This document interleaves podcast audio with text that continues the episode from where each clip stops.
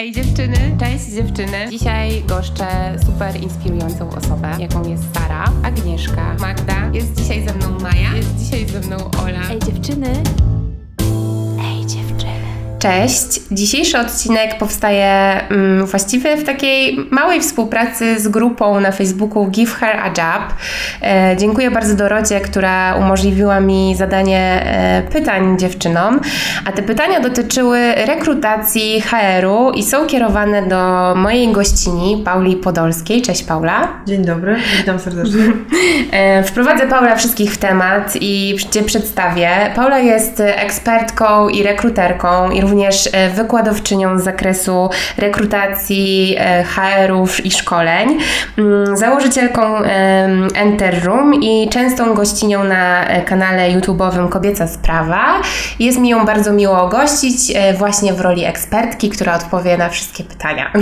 Dzień dobry, witam serdecznie. Bardzo mi jest miło, że mogę się tą wiedzą z Wami podzielić, bo mile zaskoczyła mnie ilość tych pytań, ale myślę, że sobie swobodnie i pięknie przez nie przebrniemy, ułatwiając Wam poruszanie się po rynku pracy. Myślę, że mm, fajnym wymiarem byłoby pokazanie tego procesu rekrutacji oczami rekrutera, czyli faktycznie jak Wy jesteście oceniani, bo tak jest, na każdym etapie powiedziałabym całego procesu rekrutacji. I o co warto zadbać, o co myślę na początku ciężko Wam byłoby pomyśleć, że warto zadbać, bo ja na tych etapach e, widzę jak często się, tak już kolokwialnie powiem, wywracacie. Więc myślę, że te pytania po części będą na pewno odpowiedzią na te wywrotki, ale z drugiej strony może też zwrócicie uwagę na elementy, o których nie mieliście do tej pory pojęcia, a wysyłaliście masę CV, a ten telefon milczał i nie wiedzieliście dlaczego, więc mam nadzieję, że te elementy też To sobie jest dzisiaj... najbardziej frustrujące, nie? No, Myślę, że niestety. tak, szczególnie jak one wpadają jak do studni i nawet nie wiadomo, czy po drugiej stronie Tak. ktoś je odebrał. Więc Tak. tutaj myślę, że o takich praktykach dobrej rekrutacji to też mogłybyśmy zrobić odcinek dla rekruterów. Natomiast na ten moment myślę, że pokażę Wam, e, jak to wygląda z perspektywy rekruterów. Tu jeszcze tylko woli wyjaśnienia. E, No ja ponad 3000 rekrutacji zamknęłam w swoim życiu. To jest dość duży staż, 20-letni, więc e, widzę, jak ten rynek pracy się zmienia, widzę, jak te trendy się też zmieniają, ale też jak się nie zmienia niektórych postawa i też o tej postawie chyba warto, żebyśmy sobie dzisiaj chwilę porozmawiały. I jaka postawa jest w tej chwili, powiedziałabym, bardziej oczekiwana, no bo musimy mieć świadomość, pożądana, Mhm. żyjemy w pandemii, Tak. więc masa tych rekrutacji przeniosła się też do online'u i w dużej mierze ten online jest tym, powiedziałabym, elementem weryfikującym kandydatów, więc myślę, że też o tym możemy sobie chwilę porozmawiać. Tak, jak, pewnie jak, jest to niesamowicie ciekawe. jak na tym online nie wypaść. E, słuchaj, zanim przejdziemy w ogóle do pytań i zanim sobie porozmawiamy też o tych zmianach, które nastąpiły w ostatnim czasie przez pandemię, chciałabym, żebyś troszeczkę przybliżyła swoją działalność e, słuchaczom. E, Jak już, ja już Ci oczywiście przedstawiłam, ale chciałabym, żebyś jeszcze tak potwierdziła. Ja się zawsze, słuchajcie, uśmiecham też, bo na imię mam Paulina, natomiast finalnie e, często wszyscy do mnie mówią Paula, więc mm, Paula, Paulina, moje, można powiedzieć, imię.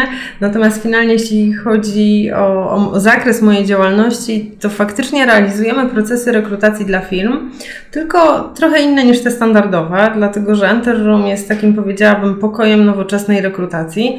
Ja jako taki, powiedziałabym, rekruter z krwi i kości doskonale mm, mam świadomość, jak można na tych rekrutacjach e, udawać kogoś, kim się nie jest. Więc tutaj gdzieś chcąc się uchronić przed e, godzinną gry aktorskiej, jaką czasami kandydaci potrafią uskutecznić, no stworzyłam miejsce, gdzie badam te kompetencje, czyli to nie są tylko deklaracje, które kandydat składa, ale też potwierdzone badaniem kompetencji, które badamy w różnych, że tak powiem, w różny sposób. Mogą być to zadania, zabawy, tu już nie będę tajników, e, że tak powiem, zdradzać. Natomiast jest to na pewno ciekawa forma sprawdzenia umiejętności kandydata versus te deklaracje, które gdzieś składa czy w CV, czy podczas samej rozmowy. Więc jest to takie narzędzie, narzędzia właściwie, które mają uchronić rekruterów i pracodawców przed nietrafnymi procesami rekrutacji, bo myślę, że to jest ważne, żebyście Wy jako kandydaci mieli świadomość, ile kosztuje nietrafiona rekrutacja, bo czasami myślę, chyba nie do końca mamy tego świadomość. Ja kiedyś sobie wzięłam kartkę, papier, a nawet Excela i policzyłam, jakie są to koszty. No więc wyszło mi koło dobrych kilkudziesięciu tysięcy, więc to są naprawdę potężne finanse, co prawda trochę od, o, powiedziałabym odłożone w czasie, trochę jak inflacja, bo koszty takiej nie, nietrafionej rekrutacji no, będą się rozciągać w czasie. E, Ale niemniej jednak no, żaden pracodawca nie chce popełniać błędu, czyli finalnie powinno tutaj tak naprawdę dwóm stronom zależeć na tym, żeby się ze sobą dobrze porozumieć. I tutaj może od razu powiem, co mnie boli gdzieś w tych rekrutacjach, to to, że brakuje mi takiego partnerstwa, tego, że pracownik i pracodawca to są, powiedziałabym, dwa podmioty, które chciałyby ze sobą współpracować, żeby realizować wspólne cele. I tego mi trochę w polskim świecie, jeśli mogę tak określić, brakuje, bo cały czas mam wrażenie, że trochę ci kandydaci, szczególnie teraz, w tym okresie pandemicznym, są na kolanach. I trochę mi brakuje takiego podejścia partnerskiego, nawet w, nie wiem, przy negocjacjach finansowych chociażby. Tutaj szczególnie do kobiet. Ja wiem, że Was paraliżuje rozmawianie o pieniądzach, co jest myślę trochę mnie smuci. Zawsze chciałabym gdzieś wspierać te umiejętności ocenienia swoich kompetencji i zwartościowania swoich umiejętności, bo z tym też jest kłopot. Natomiast e, wracając do tematu, bo jestem gadułą straszną, więc pewnie Ola będzie Nie mnie tutaj ucinać. słuchajcie. E, Tak, zajmuję się rekrutacjami, które mają uchronić pracodawców przed niewłaściwym doborem kadry, która jest im niezbędna do realizacji celów. Więc tak, to tak pokrótce. A ale pa, y, gdy, Paula, gdyby do Ciebie chciał ktoś przyjść po prostu zmierzyć swoje kompetencje tak z ciekawości, to jesteś też w stanie takie, taki test y, wykonać? Właściwie może nie test, ale tak, badam też te kompetencje, albo gdzieś faktycznie, to był też okres pandemii, gdzie uruchomiłam mm, takie dodatkowe, mm, jakby to określić, usługi, o to jest chyba dobre, które są skupione właśnie wśród osób, które gdzieś straciły pracę, albo gdzieś chciały się przekwalifikować, gdzie faktycznie takie konsultacje jak najbardziej udzielam. Nie robię tego dużo, dlatego że ja mam bardzo mało czasu, ale finalnie jakby któraś z Was potrzebowała takiego wsparcia, to tutaj na pewno Ola zostawi ewentualnie jakiś adres mailowy i, i śmiało tak, możemy sobie te kompetencje kluczowe zbadać, albo dam Wam narzędzia, które pozwolą Wam je sobie w jakiś sposób sklasyfikować. Jest tych narzędzi coraz więcej, takich, które trochę tą samoświadomość naszą budują. Mhm.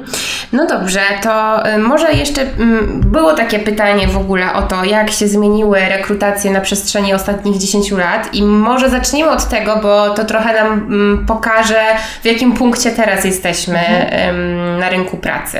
No dobrze, to co ja zauważyłam? Po pierwsze, no, jesteśmy w bardzo komfortowej sytuacji, no bo ten mimo wszystko poziom bezrobocia jest niski, tak, w porównaniu do tego, co było, czyli cały czas, mimo że mówimy, że teraz mamy rynek pracodawcy, to ja uważam, że tej pracy jest naprawdę dużo.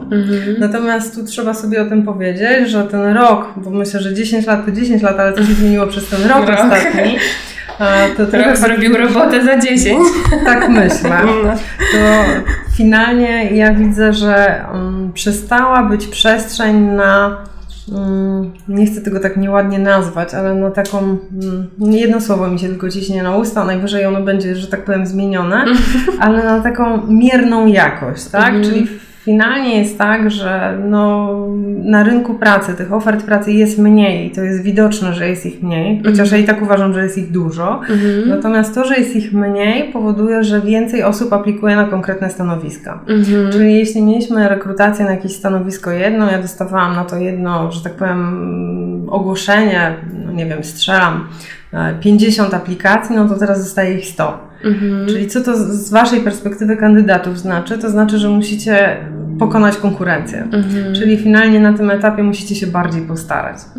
I to jest myślę ta znacząca różnica, która powoduje, że faktycznie trzeba się trochę wyróżnić. Zresztą wyróżnij się to jest hasło Enter Roomu, które od pandemii funkcjonuje z nami. Czyli pokaż, że to Ty jesteś tym kandydatem, którego szuka Twój pracodawca. No i myślę, że tutaj co się zmieniło? No zmieniły się w ogóle systemy prowadzenia rekrutacji. Mamy masę wspomagających narzędzi do tego, czyli mm, wyszukiwanie samych kandydatów, e, sam sposób prowadzenia rozmów, selekcje, które są kilkuetapowe.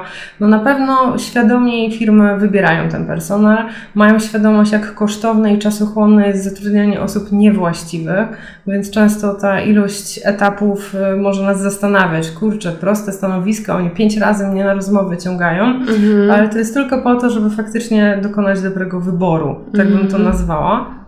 Natomiast co jeszcze się zmieniło? No trochę y, tutaj dopytam, bo tak będziemy się poruszać Mhm. w tym odcinku. Y, Tutaj będę po tej stronie jakby osób, które szukają pracy. No ale co w przypadku, kiedy y, faktycznie, nie wiem, ktoś nie umie się sprzedać na takich rozmowach, e, nie ma jakby może aż tak, nie ma takiej charyzmy, cokolwiek. co I, ja myślę, ale- że zaczniemy może, bo do rozmowy jest jeszcze długa droga. Patrzcie na nią, dobra. E, bo jak już jest ta osoba zaproszona, słuchajcie, na tą rozmowę, to No. znaczy, że już przebyła długi etap całego procesu. O, czyli ja nic nie wiem o tym, no dobra. No myślę, że może tak. No. No dobrze, po pierwsze myślę, że tak jak się zmieniły sposoby, ja trochę Wam chciałabym pokazać proces rekrutacji na przykładzie procesu sprzedaży, bo zobaczcie, mogliśmy do tej pory robić zakupy stacjonarnie w sklepach, więc finalnie chodziliśmy do sklepu, wybieraliśmy ubrania, kupowaliśmy je Mhm. i przychodziliśmy do domu, widzieliśmy co mamy w tej siatce bardziej lub mniej, w zależności od tego jakie lustra w przymierzalniach były. Mhm. Um, Natomiast tak się trochę podtrzymuje, natomiast cały czas e, ten kanał internetowy funkcjonował, może był trochę mniej popularny. No to kiedyś funkcjonowało analogowe, 10 lat temu myślę, może już trochę przesadziłam, ale ogłoszenia w prasie. Mhm. Zresztą na filmach amerykańskich do tej pory widać, jak się Zakreśla. zakreśla, te Tak. ogłoszenia, więc to trochę taka analogowa forma. Natomiast no, faktycznie online zdominował tak, całe portale ogłoszeniowe, co tak naprawdę mnie cieszy, że się też pojawia konkurencja, bo 10 lat temu był tak naprawdę jeden święty graal, czyli pracuj.pl. W tej Mhm. chwili tych ofert mamy na różnych kanałach rozsianych więcej. Mm, Co się zmieniło? I słuchajcie, tutaj jest myślę ten element, który może być dla Was zaskakujący. E, Coraz częściej firmy chętniej podają widełki finansowe na konkretnych stanowiskach, co jest myślę bardzo pożądane. Tak. Myślę, że Polska jako jeden z nielicznych krajów y, do tej pory ma no, niezbyt aktualny kodeks pracy, który jeszcze pozwala publikować oferty bez konkretnych widełek finansowych No właśnie, to też padło takie pytanie, dlaczego ym, pracodawcy nie publikują widełek na danych stanowiskach, nie? Ja tego nie rozumiem i słuchajcie, chciałabym Wam pokazać, że proces rekrutacji nie powinien być zabawą w kotka i myszka. Dla mnie absolutnie to jest zła rekrutacja, kiedy kandydat przebiega, przechodzi przez pięć etapów rekrutacji, żeby na ostatnim etapie dowiedzieć się, że oczekiwania no, właściwie nie oczekiwania, że oferta dla kandydata jest o połowę mniejsza niż jego oczekiwania finansowe i to jest absolutnie karygodne, dlatego chciałabym Wam trochę to pokazać na zasadzie zakupów, które robicie, bo zakładam, że nie kupilibyście żadnego przedmiotu, biorąc go do domu, żeby go potestować i potrenować, nie, wiadomo, nie wiedząc ile to kosztuje. Tak. Więc myślę sobie, że to jest pierwsza rzecz, którą możecie usprawnić. Czyli z jednej strony mam wrażenie, że pracodawcy nie publikują tych finansów, jakie mają, co jest uważam błędem i do końca trudno mi jest zrozumieć tą motywację. Ale to też przecież wydłuża taki proces rekrutacyjny. Jak dzwoni do ciebie rekruter i mówi ci za jaką jest to stawkę, to możecie poszanować swój czas wtedy, nie? Jakby zdecydować się na dalsze kroki albo nie. Ja absolutnie jestem zwolennikiem transparentności procesu rekrutacji. Im więcej wiecie o pracodawcy już na starcie, tym macie mniejszą szansę na dostanie pracy takiej, która no, jest waszym rozczarowaniem. Ja często, słuchajcie, porównuję sobie, zresztą są moje ulubione memy, bo jestem może dobrym rekruterem, dobrym HR-owcem, ale słabą kucharką i zawsze jak oglądam memy, jak ktoś piecze piękne torty, znaczy nie memy, zdjęcia, to ja jestem takim przykładem memu reality and expectations. Więc ja sobie czasem myślę, że te procesy rekrutacji też tak wyglądają, że kandydat wchodzi w proces mając pewne wyobrażenie na temat pracodawcy, skupia się na tym, co widzi, czyli jak ona, ta firma pokazuje się na zewnątrz, jak faktycznie buduje komunikaty. Natomiast finalnie moment, kiedy zaczyna już się tam pracę, to się nagle okazuje, że to w ogóle no niewiele jest e, z Wspólnego. tej oferty wspólnego z rzeczywistością. Więc żeby tego uniknąć, to słuchajcie, naprawdę uważam, że trzeba zrobić bardzo dobry research na temat potencjalnego pracodawcy, który jest dla Was atrakcyjny. Myślę, że szukanie pracy trzeba potraktować jako proces. To nie jest coś, co się dzieje bardzo szybko. Zresztą nie wiem, czy wiecie, ale takie slogany HR-owe mówią zawsze, że zatrudniaj wolno, zwalniaj szybko. Czyli generalnie im bardziej i lepiej się poznamy, tym mamy mniejsze prawdopodobieństwo, że się po prostu nie polubimy, tak? Czyli więcej elementów sprawdzimy już na starcie, tym mamy większe prawdopodobieństwo, że to będzie dobre kliknięcie, tak bym to nazwała, i takie zmaczowanie i dopasowanie. Więc ten research jest na pewno bardzo istotny. Ja cały czas będę chciała, żebyście spróbowali popatrzeć na waszego potencjalnego pracodawcę jak na klienta. Wiem, że czasem jak rozmawiam ze swoimi studentami, to robią wielkie oczy, ale jak klienta? Natomiast jakbyście się zastanowili, no to tak trochę jest, bo ten pracodawca ma potrzebę zatrudnienia konkretnych kompetencji, które mu są niezbędne do realizacji jego celów biznesowych. Więc trochę tak jest, że wasza wizytówka, czyli wasze CV, ma być waszą reklamą, która spowoduje, że ten wasz pracodawca, klient będzie zainteresowany podjęciem z wami rozmów. I tak jak zaczniecie na to patrzeć, i to myślę, że trochę łatwiej będzie Wam też przygotowywać dokumenty aplikacyjne, z którymi zawsze jest problem.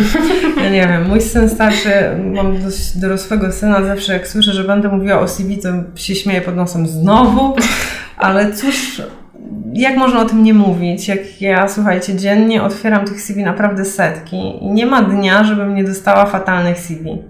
I teraz musicie mieć świadomość, że rekruterzy są różni. Wy nie wiecie, kto te CV wasze otworzy. I często myślicie, że ten rekruter się domyśli. A on się nie domyśla. On chce fakty. Więc Ola, wracając do Twojego pytania, co można zepsuć na rozmowie, to można zepsuć to, że na przykład wysyła się CV nie w takim pliku, jak trzeba. To jest, myślę, pierwsza rzecz, z której sobie nie wszyscy zdają sprawę, że nasze dokumenty Wordowe, czy tam doki, nie u każdego otworzą się w tej samej formie. Czasem dostaję CV, gdzie się rozjeżdżają wszystkie tabelki, wszystkie zdjęcia, wygląda to fatalnie. To jeszcze jest dobrze, jak mogę otworzyć. Cały czas dostaję dokumenty, których się nie da otworzyć, bo są w jakimś dziwnym pliku, który jest niekonwertowany, nieotwierany przeze mnie. I uwierzcie mi, że kiedyś może, jak tych kandydatów było mniej na rynku, to rekruter pokusiłby się, żeby to sobie przekonwertować. Ale moment, kiedy ma 100 innych CV, które czekają na obejrzenie, nie będzie tego robił. Więc pierwsza rzecz to PDF, słuchajcie. PDF, no właśnie. Chciałam zapytać, co to będzie za format. To tylko PDF, nic szczególnego. Dla niektórych to jest oczywiste, natomiast jak spojrzelibyście na moją skrzynkę mailową i zobaczyli, ile jest Wordów, to byście się za głowę złapali, bo jest ich naprawdę dość dużo. Więc tutaj musicie pamiętać, że to musi być PDF. To jest pierwsza rzecz, która jest niezbędna do tego, żebyście mogli iść na rozmowę. Tak sobie myślę. E, Czasem ktoś może powiedzieć, ja zawsze wysyłam w Wordzie i jeszcze nigdy nie było problemu, żeby, żeby nie wiem, nie dostać pracy. No ale może być ten moment, kiedy akurat ta oferta będzie tą interesującą, a rekruter czy osoba, która zatrudnia, będzie miała inny pakiet Office, gdzie Office. się to nie Mhm. otworzy i będzie kłopot. Więc PDF jest gwarancją tego, że rekruter się dostanie do waszego CV. Kolejna rzecz, nazwa tego pliku. Jak ja widzę CV, nie wiem, wersja 1982, to mi już też to słabo, że tak powiem, rezonuje, więc finalnie CV powinno być zawsze podpisane waszym imieniem i nazwiskiem. Dużo łatwiej segregować i selekcjonować to CV w bazach, a więc finalnie najlepiej po prostu nazwać plik swoim imieniem i nazwiskiem bez wersji, która to jest, chociaż to i tak już doceniam, bo to znaczy, że ten kandydat się stara. I o tym myślę też zaraz powiemy jako formie przygotowania CV pod konkretną ofertę. Zresztą takie pytanie też było. Czyli reasumując, najpierw forma, żeby się otworzyła, później nazwa tego pliku. I trzecia rzecz, słuchajcie, na której też masa ludzi się wykłada, to temat, y, temat wiadomości.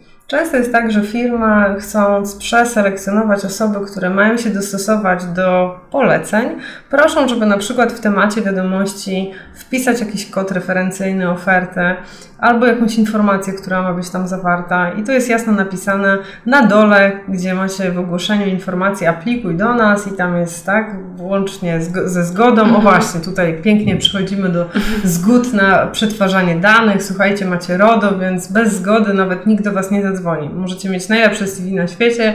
Jeśli nie ma zgody na przetwarzanie danych, to Wasze CV może leżeć grzecznie w studni i czekać na coś, co się nigdy nie zdarzy. Więc e, wracając do, e, do tego tematu wiadomości, to często na tym etapie rekruterzy sobie gdzieś sprawdzają taką umiejętność dostosowywania się do poleceń. Czyli jeśli ja proszę, żeby, nie wiem, kandydat wpisał w temacie wiadomości numer referencyjny tam wpisze jakąś magiczną cyfrę łamaną przez coś i, i to mi będzie, że tak powiem, mm, wpadało do konkretnej skrzynki, do której ja chcę, bo tak mam ją zdefiniowaną, no to taka osoba ma szansę do niej wpaść. Natomiast osoba, która chce być nadgorliwa i w temacie napisze w nawiązaniu do, uzupełni całą nazwę, to już na tym etapie też sobie, że tak powiem, szansę przekreśli. Nawet nie tyle, że wpadnie nie do tego folderu, którym ja bym chciała, żeby się znalazło, ale rekruter może myśleć, że to będzie za każdym razem taka sytuacja, kiedy ja coś będę prosić o coś konkretnego, a ta osoba będzie wiedziała lepiej. Więc tutaj jest jakaś taka też już domena ewentualnie badania potencjalnych specjalnych kompetencji, które gdzieś tam są, czyli dostosowywania się do poleceń. Mhm. A Paula, y, to mamy jakby te trzy najważniejsze punkty, tak? Format y, pliku naszego CV. Będziemy teraz mówić głównie przez Konkretnie. pierwsze y, cztery pytania o CV, dlatego że to jest w ogóle najczęściej, najczęstsza mam wrażenie bolączka też grupy Tak. Give Her a Job, gdzie bardzo dużo pojawia się postów z prośbą o sprawdzenie CV, co tam się powinno pojawiać, co nie. Więc tak e, tutaj chciałabym wykorzystać tę okazję, że Paula ma ogromną wiedzę w tym temacie, e, więc sobie o tym pogadamy. Więc e, mamy konkretnie, że musi być to odpowiedni format, czyli PDF, że musi być zawarta tam klauzula, jeśli chodzi o RODO, że musi być odpowiedni temat wpisany, jeżeli była o to prośba w ogłoszeniu.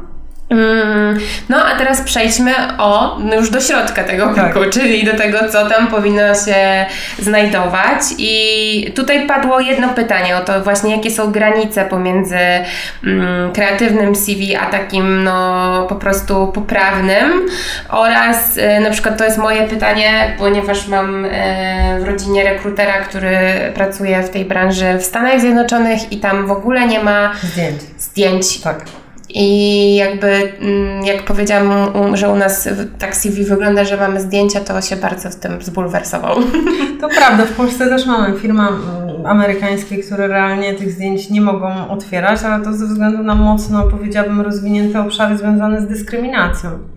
A tam generalnie, tam, jeśli mogę to tak określić, jest duży nacisk na to, żeby faktycznie nie skupiać się na kolorze skóry, na religijności, no na wszystkich elementach, które są jakkolwiek zabronione do tego, żeby e, gdzieś, je, powiedziałabym, tych kryteriów do wyboru używać.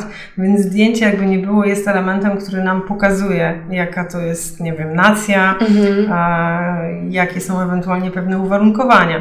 No na ten moment w Polsce no, ta dyskryminacja jest jeszcze, powiedziałabym, tak raczkująca głęboko, więc e, badania pokazują, że ponad 90% rekruterów zdecydowanie lepiej ocenia CV, które mają zdjęcie. Okej. Ja stanę po stronie rekrutera, bo ja też wolę CV, które mają zdjęcia. Ale Już Wam powiem dlaczego. Dlatego, że mając powiedzmy te 100 dokumentów, dla mnie to zdjęcie jest jakimś elementem, który pozwoli to CV uwypuklić. To znaczy, że ona już przestaje być ta kartka jako CV kartką papieru, tylko ja już tam widzę jakieś emocje, jakiś Mhm. uśmiech, jakiś w ogóle potrafię sobie je jakoś tak spersonalizować. I wiem, że tak robi większość rekruterów, czyli faktycznie na etapie zdjęcia gdzieś pojawiają się jakieś emocje. Ja już jestem w stanie sobie wyobrazić, kto to w ogóle jest. Więc finalnie myślę, że Czyli to dobre- zdjęcie jednak jest bardzo ważne. bardzo ważne. Bardzo ważne. Słuchajcie, to jest rzecz, którą polecam, żebyście zainwestowali, żeby to nie było zdjęcie, które robicie na balkonie e, lewą ręką, trzymając w prawej piwo albo odwrotnie, tylko żeby to było zdjęcie, które przygotował ktoś, e, kto wie, jak to się powinno wyglądać, jak to można zrobić. Nie mówię tutaj o jakimś profesjonalnym fotografii, chociaż polecam. Może być to zdjęcie zrobione telefonem, ale na jakimś białym tle, w schludnym ubraniu e, powiedziałabym, w jakimś optymalnym makijażu, bez jakichś nie wiadomo jakich e, min, bo to też jest dość ciekawe, bo te zdjęcia, to osobny odcinek mógłbyśmy może zrobić, jakie są specyficzne zdjęcia, które się dostaje. Znaczy ja akurat jestem w tym temacie nieco e, zbulwersowana, bo mimo wszystko uważam, że te kompetencje powinny być takim głównym wyznacznikiem na dane stanowisko. Ja rozumiem, że to daje taką formę uczłowiecza jakby to CV, bym tak to nazwała, ale... To zapytam Ciebie z innej strony. Jak myślisz, za co najczęściej są zwalniani ludzie? Mm, za kompetencje, albo ich brak raczej. No to zmartwić, ale za które kompetencje? Bo słuchajcie, to też jest ciekawe, że najczęściej zatrudnia się ze względu na twarde kompetencje, czyli konkretne umiejętności, o których powiedziała Ola, czyli faktycznie, nie wiem, umiejętność, nie wiem, Excela niech będzie, SAP-a, nie wiem, języka jakiegoś konkretnego. Natomiast powody zwolnień, jakbyś tak sobie zaczęła je przeglądać, to są najczęściej te takie związane z miękkimi kompetencjami. No to też Czyli prawda. umiejętnością pracy w zespole, z umiejętnością komunikacji, z jakąś takimi cechami osobowości. Czyli na tym etapie, oprócz tych kompetencji, o których mówisz, to rekruter, osoba, która się zajmuje dobieraniem osoby do zespołu, powinna gdzieś zwrócić uwagę na te cechy osobowościowe, które odgrywają kluczową rolę w codziennej pracy. I tutaj zdecydowanie, no powiedz Olu, czy nie. Po zdjęciu jesteś w stanie ocenić, czy ta osoba do Twojego zespołu gdzieś tam kliknie, czy nie kliknie. Ja już tutaj tak trochę przerysowuję, bo to nie jest tak, że Kurczę, etap no wiesz zdjęcia... co, nie czy- wiem, powiem Ci, że na przykład ja e, osobiście mam. Mm, e, pamiętam, że jak się starałam o swoją pierwszą pracę i szuka, wchodziłam na ten rynek pracy i bardzo marzyło mi się praca w branży mody, e, a nie należałam nigdy do kobiet filigranowych. Miałam obawy, że to, że będzie na tym zdjęciu widać, że jednak jestem osobą otyłą, zdyskwalifikuje mnie do świata, do pracy w takim jakby miejscu, nie? Że jakby gdzieś tam było to dla mnie takie trochę, że próbowałam, wtedy kombinowałam, co tu zrobić na tym zdjęciu, że trochę ukryć, trochę zmienić. No jakby nie zmieniłam tego, wiadomo, że tego się nie da ukryć nawet już na późniejszym etapie rekrutacji. No można teraz- przyjść w namiocie. tak, no i teraz wiesz, jakby ci powiem, że teraz myślę z perspektywy czasu, że to jest totalna głupota, no bo tak. jeżeli rekruter, e, znaczy pracodawca ocenia w ten sposób e, potencjalnych swoich pracowników, no to też o, o nim troszeczkę świadczy. No i, no tak, ale wiesz, jakby próbuję się wczuć w taką sytuację, gdzie ktoś po prostu czuje, że nie wiem, nie jest mocny w robieniu tych zdjęć, czy nie wiem, nie do końca jest ze sobą w zgodzie i wstydzi się tego zdjęcia i czuje cały czas, że nie wiem, może ono nie przyciągnie czy coś, nie? Że nie każdy też jest fotogeniczny, znam takie że osoby. to nie chodzi o to, żeby zatrudniać tylko ładne. No, okej. Tu chodzi tylko o to, żeby po prostu zatrudniać, myślę, co jest najważniejsze, ludzi takich spójnych Mhm. i takich, powiedziałabym, szczerych i realnych. I naprawdę zdjęcie daje te emocje. Ja zawsze się śmieję, że zdjęcie to jest najlepsze zdjęcie, jakie ma kobieta. To zwykle jest w CV. I rzadko kiedy się zdarza, że CV versus rzeczywistość będzie tak, że ta osoba, która przyszła, wygląda lepiej na żywo niż na zdjęciu. To jest dość zabawne. Ale czasami no, można pokazać gdzieś jakąś taką swoją osobowość. Może być to atut. Ja oczywiście no, nie znam chyba rekruterów, którzy odrzucaliby CV, które zdjęcia nie mają. Natomiast ja, nie wiem, może zaraz mnie stąd wygonisz, ale je sobie zostawiam jako te do kolejki, powiedzmy drugiej, tak? Ja znowu patrzę może trochę inaczej z perspektywy, co ktoś ma do ukrycia. Bo, bo z, mojej, z mojego, tak jak powiedziałaś, tego się nie da ukryć. I tak się będziemy musieli zobaczyć, Tak. tak? Mhm. Więc dla mnie z perspektywy takiego poznania tej osoby i chęci pokazania, kim jestem i opisania tego, kim jestem, to jest dla mnie duża wartość i duża oszczędność czasu. I ja czasami, jeśli dostaję CV, które spełnia moje oczekiwania, czyli ja sobie zmaczuję tą osobę z tym zespołem, z tymi kompetencjami, o których mówisz, to nie mam potrzeby sięgać po te, które gdzieś tam, tak jak powiedziałaś, są ze sobą nie w zgodzie i tak dalej. Więc to jest kwestia czasu. Ja myślę, że powinniście wiedzieć, jakimi parametrami jest rekruter oceniany, bo myślę, że tutaj zapominamy czasem o tym, czym się tak naprawdę charakteryzuje praca rekrutera. On się ściga z czasem. On tą osobę ma zatrudnić w jak najszybszym W czasie. czasie. I, wy, I wybrać jak najlepszą osobę na to Więc stanowisko. tutaj trzeba mu pomóc. I tu jest Mhm. kolejna rzecz, o której też myślę, że teraz jak mówimy, przyszło mi do głowy, o czym możecie nie wiedzieć, że to, że na przykład publikowane są ogłoszenia, których okres trwania jest ustalony na 14 dni i wy widzicie to ogłoszenie i sobie myślicie, hmm, mam jeszcze czas, ono jeszcze 14 dni będzie wisieć, wyślę ostatniego dnia, bo przecież muszę zrobić to CV, nie mam go gotowego. No i czekacie, tak, aż przygotujecie to CV, a ja w tym czasie pracuję jako rekruter. Pierwszego dnia dostaję już aplikację i ja już zaczynam z tymi aplikacjami pracować. Słuchajcie, mi się zdarza zamknąć proces do momentu, ono jeszcze wisi to ogłoszenie, ja już dawno skończyłam proces. I dopiero dostaję CV, które kurde mówię, wow, fajne. Więc wy nie macie świadomości, z czym się mierzy rekruter. On czasem równolegle ileś tych rekrutacji przeprowadza, więc tutaj może dziwnie to zabrzmi, ale nie wszystkie firmy czekają, aż skończy się proces i dopiero analizują i selekcjonują CV. Myślę, że 80% osób pracuje na bieżąco, czyli jeśli dostaję dobrą rekrutację, dobro, dobre CV, to ja już z tym CV idę w proces. Czyli ja już zaczynam te swoje działania, spotkania, rozmowy i tak dalej. Więc tutaj wracając do tego zdjęcia, wydaje mi się, że możemy sobie po prostu ułatwić tą drogę i gdzieś pozwolić temu rekruterowi mieć takie poczucie, wow, to jest ta osoba, z którą chcę pracować. On nie szuka żony, ani męża nie szukamy. My szukamy osoby, która będzie nam pasowała do zespołu. Więc słuchajcie, ja wiem, że często nie zwracacie na to uwagi, ale ja widzę, jak osoby selekcjonują CV i dużo większe i lepsze wrażenie robią zdjęcia z uśmiechnięte uśmiechnięte, niepoważne, takie, gdzie nawet widać zęby. Gdzie widać, że ta osoba jest pozytywnie nastawiona, uśmiecha się i faktycznie jest ok. Ja wiem, że czasami nie mamy powodów do uśmiechu, ale wyobraźcie sobie, że chcecie do siebie kogoś przekonać. Ten uśmiech, słuchajcie, to jest nieodzowny element, który pozwala nam pozytywnie o tej drugiej osobie myśleć, bez względu na to, Ola, ile ona waży, e, ile ma wzrostu i jakie ma doświadczenie. Tu już na etapie my chcemy się otaczać w codziennej pracy z osobami, które są pozytywne. Więc tutaj polecam Wam naprawdę wyćwiczyć sobie uśmiech, e, gdzie możecie się uśmiechnąć pełną buzią i pokazać siebie. Natomiast na tym etapie, mimo wszystko w Polsce, ja rekomendowałabym Wam wstawianie dobrych zdjęć, takich, które faktycznie są też aktualne.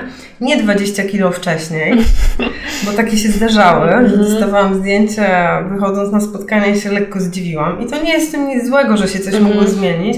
Natomiast ja muszę Wam powiedzieć, że jako rekruter, który ma uchronić pracodawców od złego wyboru, dbam o to, żeby wyłapać elementy, kiedy ktoś kłamie. Wiem, że to brzmi źle, ale moment, kiedy już na etapie po, początku procesu zatajamy jakieś rzeczy, to, to nie brzmi dobrze. Dobrze. Rekrutorowi się włączają lampki. No okej, jak już teraz mnie oszukała, bo jest, nie wiem, wygląda 20 lat starzej albo waży 20 kilo więcej, no to co będzie głębiej Czyli i dalej. nie chodzi często właśnie o te fizyczne aspekty, tylko chodzi o sam fakt, że ktoś na przykład coś... Mhm, o wiarygodność. To jest najważniejsze, wiarygodność. Czyli zobaczcie, ja czasami się śmieję, że ten proces rekrutacji to jest godzina gry aktorskiej, gdzie rekruter ma szansę ocenić, czy ktoś kłamie, czy nie, więc często robi podchody od lewej, od prawej, żeby sprawdzić tą realność, wiarygodność i spójność wypowiedzi, bo ta spójność jest kluczowa, tak? To gdzieś weryfikuje osobowościowe cechy i pokazuje, jakim ktoś jest naprawdę człowiekiem.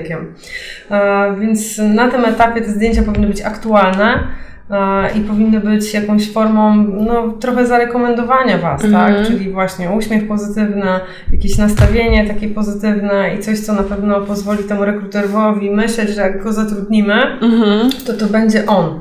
Wiecie, to jest trochę tak, że ten rekruter jest oceniany przez pryzmat czasu, ale też jakości pracowników, jakich rekrutuje, tak? Czyli faktycznie jemu też zależy, żeby zatrudnić kandydata najlepszego z możliwych. Więc on też musi mieć takie poczucie, że wybiera dobrze. I tutaj musicie mu trochę pomóc. Jak mam myśleć, że faktycznie wybrałem dobrze? No i tutaj zaraz Wam też powiem o kilku rzeczach, oprócz zdjęcia i tego formatu. odcinek będzie trwał 3 godziny. Może to będzie pierwszy odcinek, Tak. skończymy tylko o CV. Nie. Nie. To są takie, myślę, ważne rzeczy, o których nie macie pewnie pojęcia, bo ja też często w CV znajduję, e, bo pytałaś mnie o to, czy wygląd CV ma jakieś bramy. Tak, bo to takie pytanie padło. Czy jeżeli aplikujemy na kreatywne stanowisko, to powinniśmy na przykład, nie wiem, poszaleć z kolorami, czy jednak zachować te takie basicowe, ym, neutralne kolory w swojej aplikacji? Zobaczę, będę okropna, ale zachowam się jak prawdziwy menadżer. To zależy. Słuchajcie, no ja nie mogę się wypowiedzieć w oczach wielu rekruterów, bo to są ich preferencje. Jeśli ja oceniam CV, bo też rekrutuję grafików, e, czyli osoby, które gdzieś są absolutnie graf graficzne i mają szansę gdzieś poszaleć, no to ja lubię taki CV, które przykuwa uwagę, bo mi pokazuje, że faktycznie no jest to osoba, która ma pomysł, potrafi coś narysować, y, zna techniki konkretne, bo przecież to już też można pokazać, co się potrafi.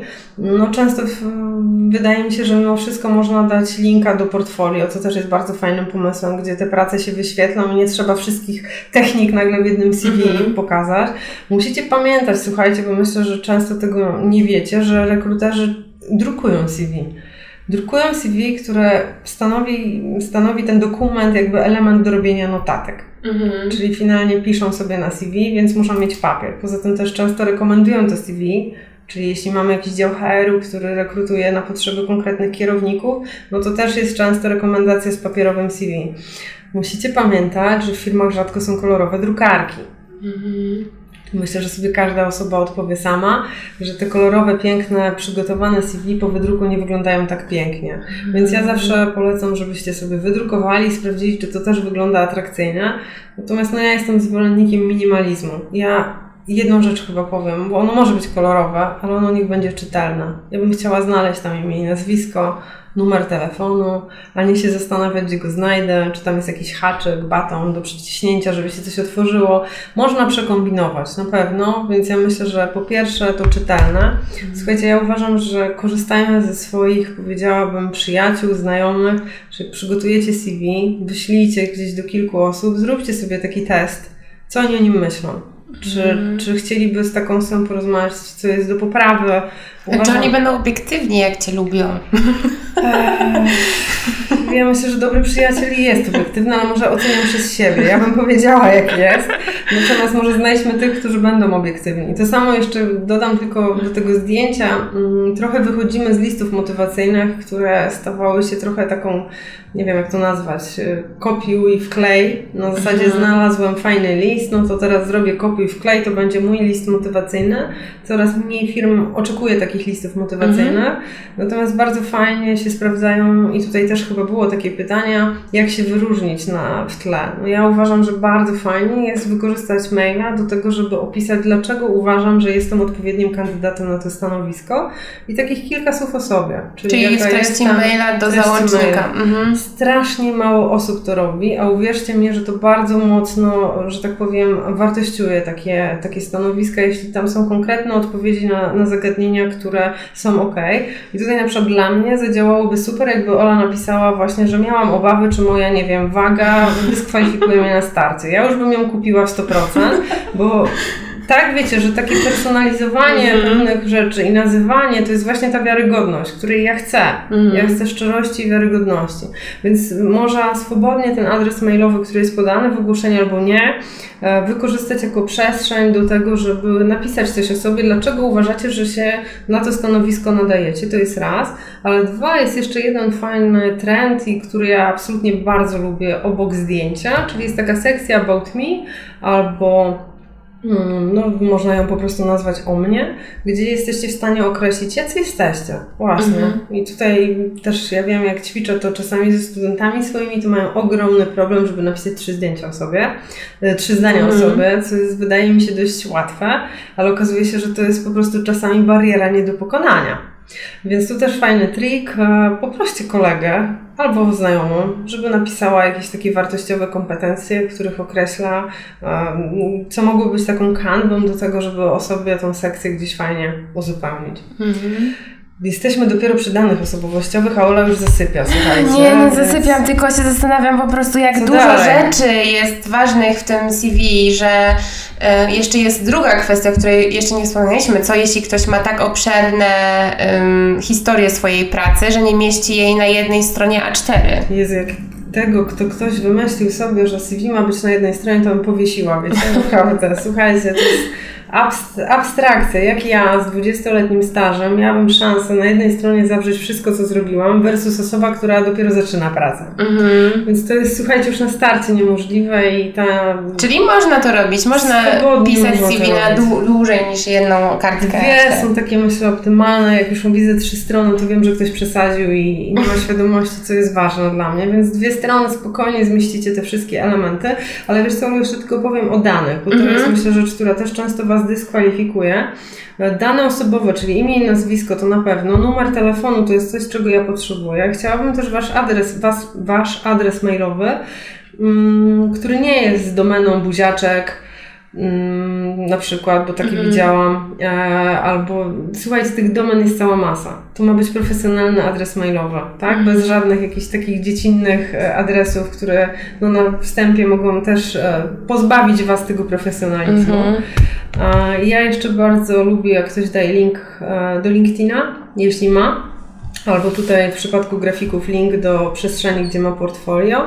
Natomiast słuchajcie, daty urodzenia. To jest coś, co mnie bardzo też bawi. Tutaj się zgodzę pewnie z Olą, która nie jest zwolennikiem idąc amerykańskim trybem dawania daty urodzenia i tu się z tą 100% zgadzam, że nie ma to kompletnie dla mnie żadnego znaczenia, jeśli chodzi o to, jakie kto ma Akurat to by mnie interesowało, bo ja kocham horoskopy. A właśnie, chciałam, słuchajcie, jak dobrze ona wpadła w te sidła. Słuchajcie, robiłam audyty rekruterom i, i okazało się, że oni na przykład mają takie swoje typy, że na przykład wodników to nigdy nie zatrudniają na księgowych.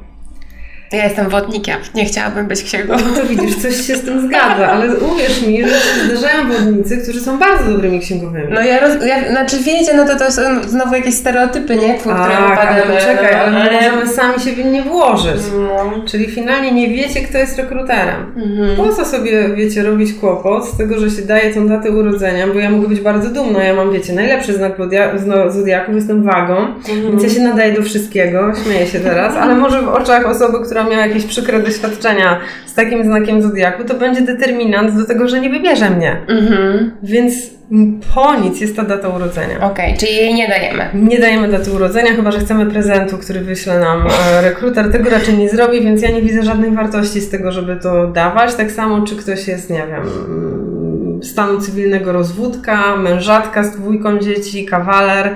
Jak, muszę Wam powiedzieć, że my się podśmiewujemy z takich CV, które mają te informacje o stanie cywilnym wpisane, bo to jest totalnie z perspektywy pracy dla mnie nieistotne. No ale widzisz, to Paula wynika takich trochę ze stereotypów nawet, y, bym powiedziała, w takim naszej społeczności y, kobiet, że wiesz, że na przykład kobietom z dziećmi trudniej dostać pracę. Troszeczkę y, i to też jest coś, co na przykład ktoś mógłby uznać za jakby szczerą informację, że jestem matką samotnie wychowującą dziecko, nie? Chciałabyś dostać tą pracę, czy nie?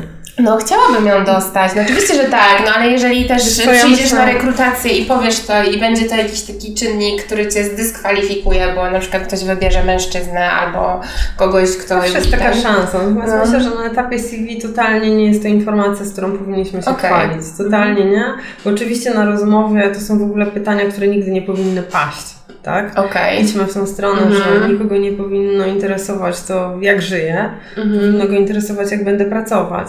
Mhm. Więc finalnie pytania, czy pani planuje dzieci, czy pani planuje wyjść za mąż, to są Mhm. pytania, które są dyskwalifikujące dla mnie pracodawcy. Ja bym u takiej, w takiej firmie nie chciała pracować, która w ten sposób gdzieś mm, przeprowadza wywiad, bo oczywiście o to można się w jakiś sposób zapytać, taki powiedziałabym nie wprost, Mhm. e, chociażby zapytać jak pani spędza wolny czas. Mhm. Więc to natychmiast wyjdzie, czy ktoś ma dzieci, czy nie ma dzieci. Natomiast finalnie takie pytania literalnie zadane wprost, no to dla mnie są absolutnie poniżej pasa i one kompletnie nie powinny w procesie rekrutacji nigdy mieć miejsca. A jak ktoś, jak e, mamy reagować na takie pytania, jeśli one zostaną zadane? Że to nie jest odpowiedni moment na takie pytania. No ja bym, znając... Paula jest powiedziałabym- bardzo bezpośrednią osobą. Tak bardzo. Słuchajcie, natomiast e, wiecie, no, mnie chyba też prawa kobiet cały czas e, i to, że one są nierespektowane. I z jednej Mhm. strony słyszymy, rodźcie dzieci, będzie wspaniale, a z drugiej strony, jak już mamy te dzieci, to nikt nie chce z nami pracować, bo trochę Mhm. tak jest. No może nie trochę, ale gdzieś faktycznie mm, no jest to kłopot, tak? Jeśli mogę tak określić, pracodawcy nie mają w żaden sposób mm, takich benefitów z tego tytułu, że te kobiety z, z dziećmi zatrudniają. Przecież one powinny mieć przestrzeń do e, opieki nad dziećmi, jakimś przedszkoli, żłobków, innych rzeczy, które faktycznie pozwoliłyby im swobodnie pracować. No słabo to u nas kuleje.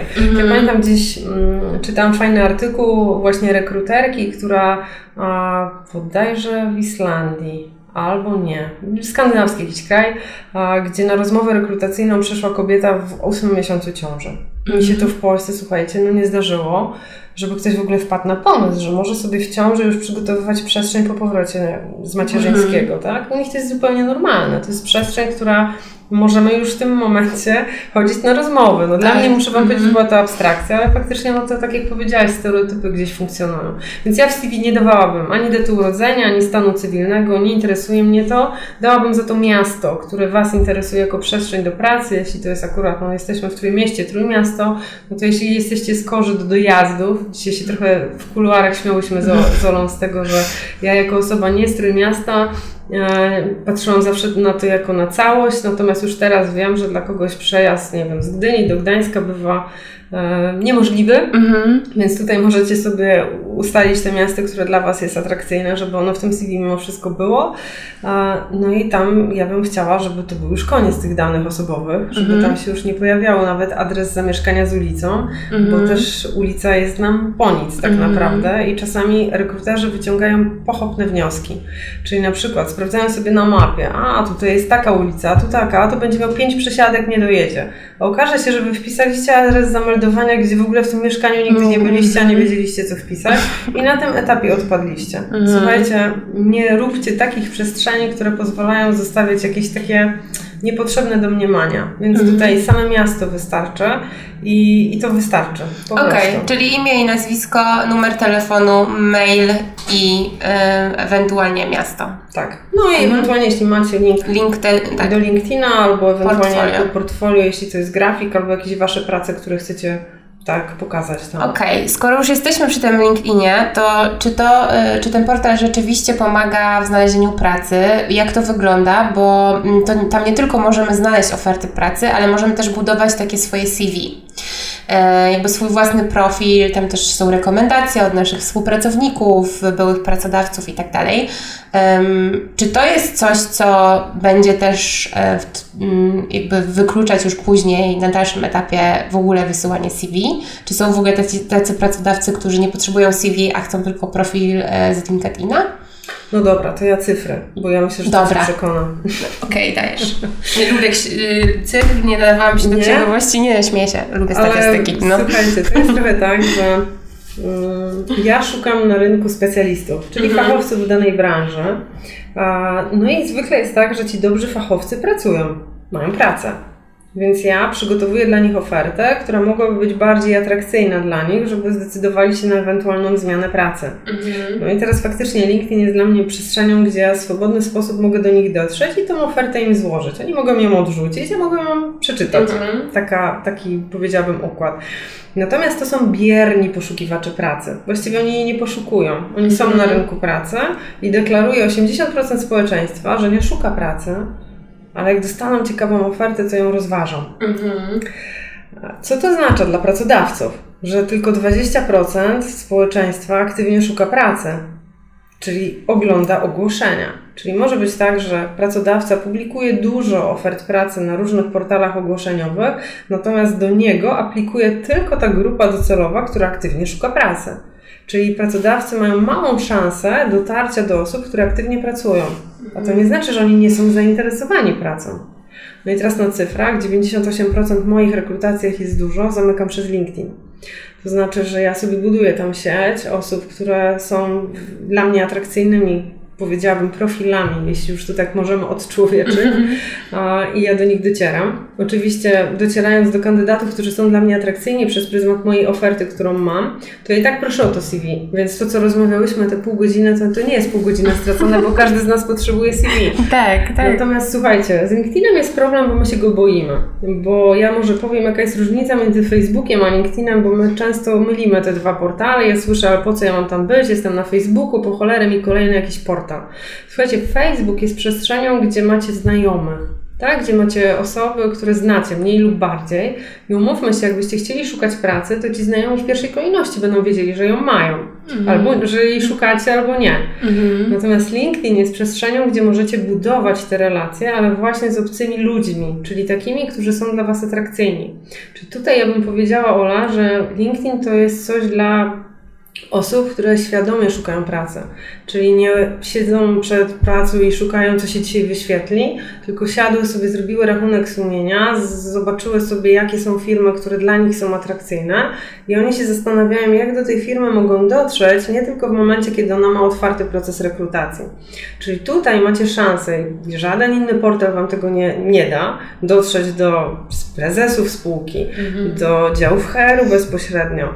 I co jest fajne, co myślę, że dla Was powinno być takim ciekawym elementem, że możecie to robić mając pracę.